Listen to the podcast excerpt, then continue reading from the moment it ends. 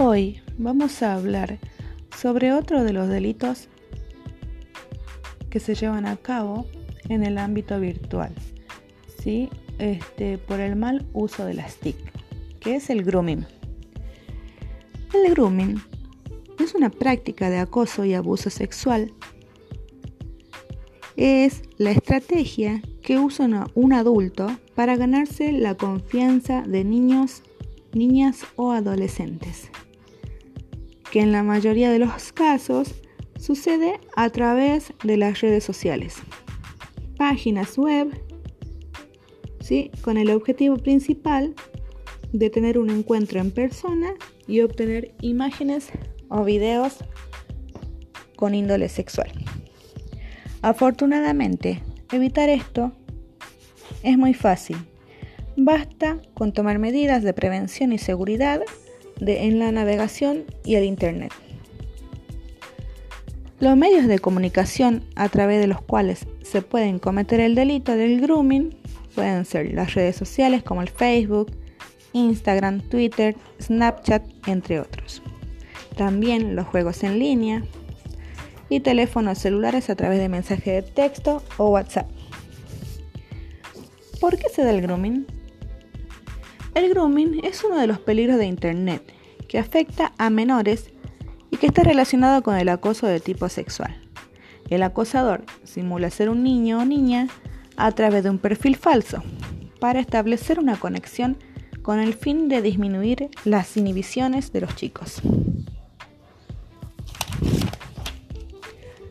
Fases del grooming. Son cuatro fases. La primera fase es el contacto. La segunda fase es ganarse la confianza del niño o de la niña. La tercera fase es la seducción. La cuarta fase ya son las amenazas y, y las coacciones. ¿Qué se debe hacer cuando se presenta el grooming?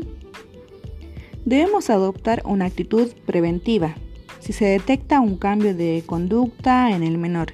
En este caso se recomienda realizar la denuncia en la comisaría más cercana y posteriormente dirigirse a la justicia.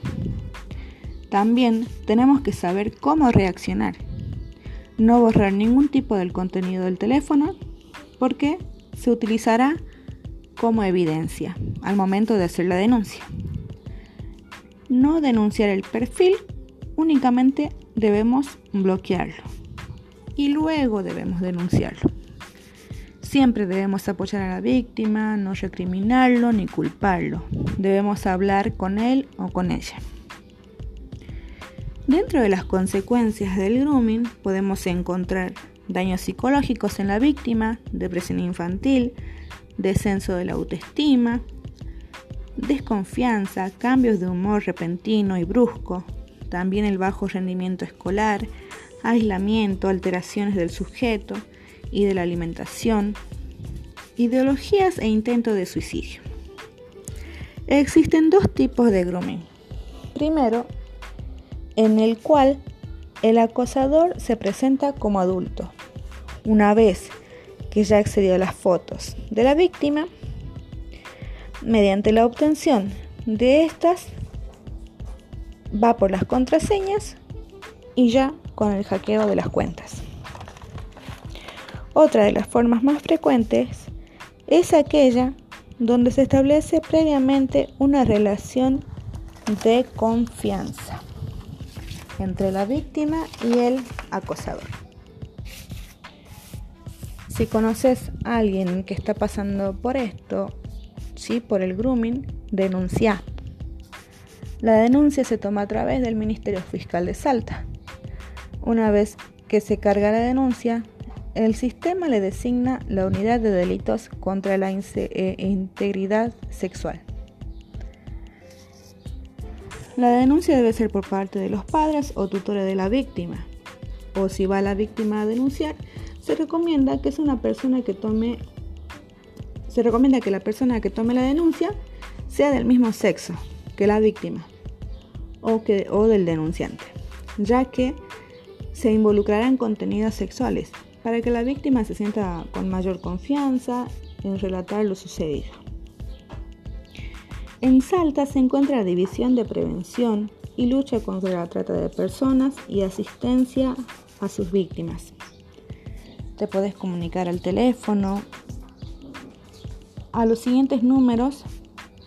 Número de guardia 0387 15 51 78 21 4 o al 0387 15 41 00 115.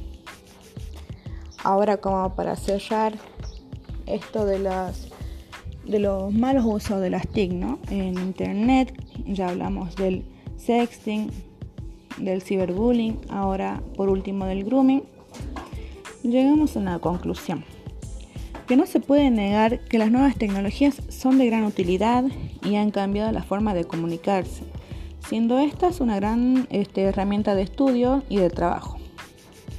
Es necesario que todos tengamos conocimiento del tema para conocer sobre los riesgos que están expuestos nuestros niños, niñas y jóvenes.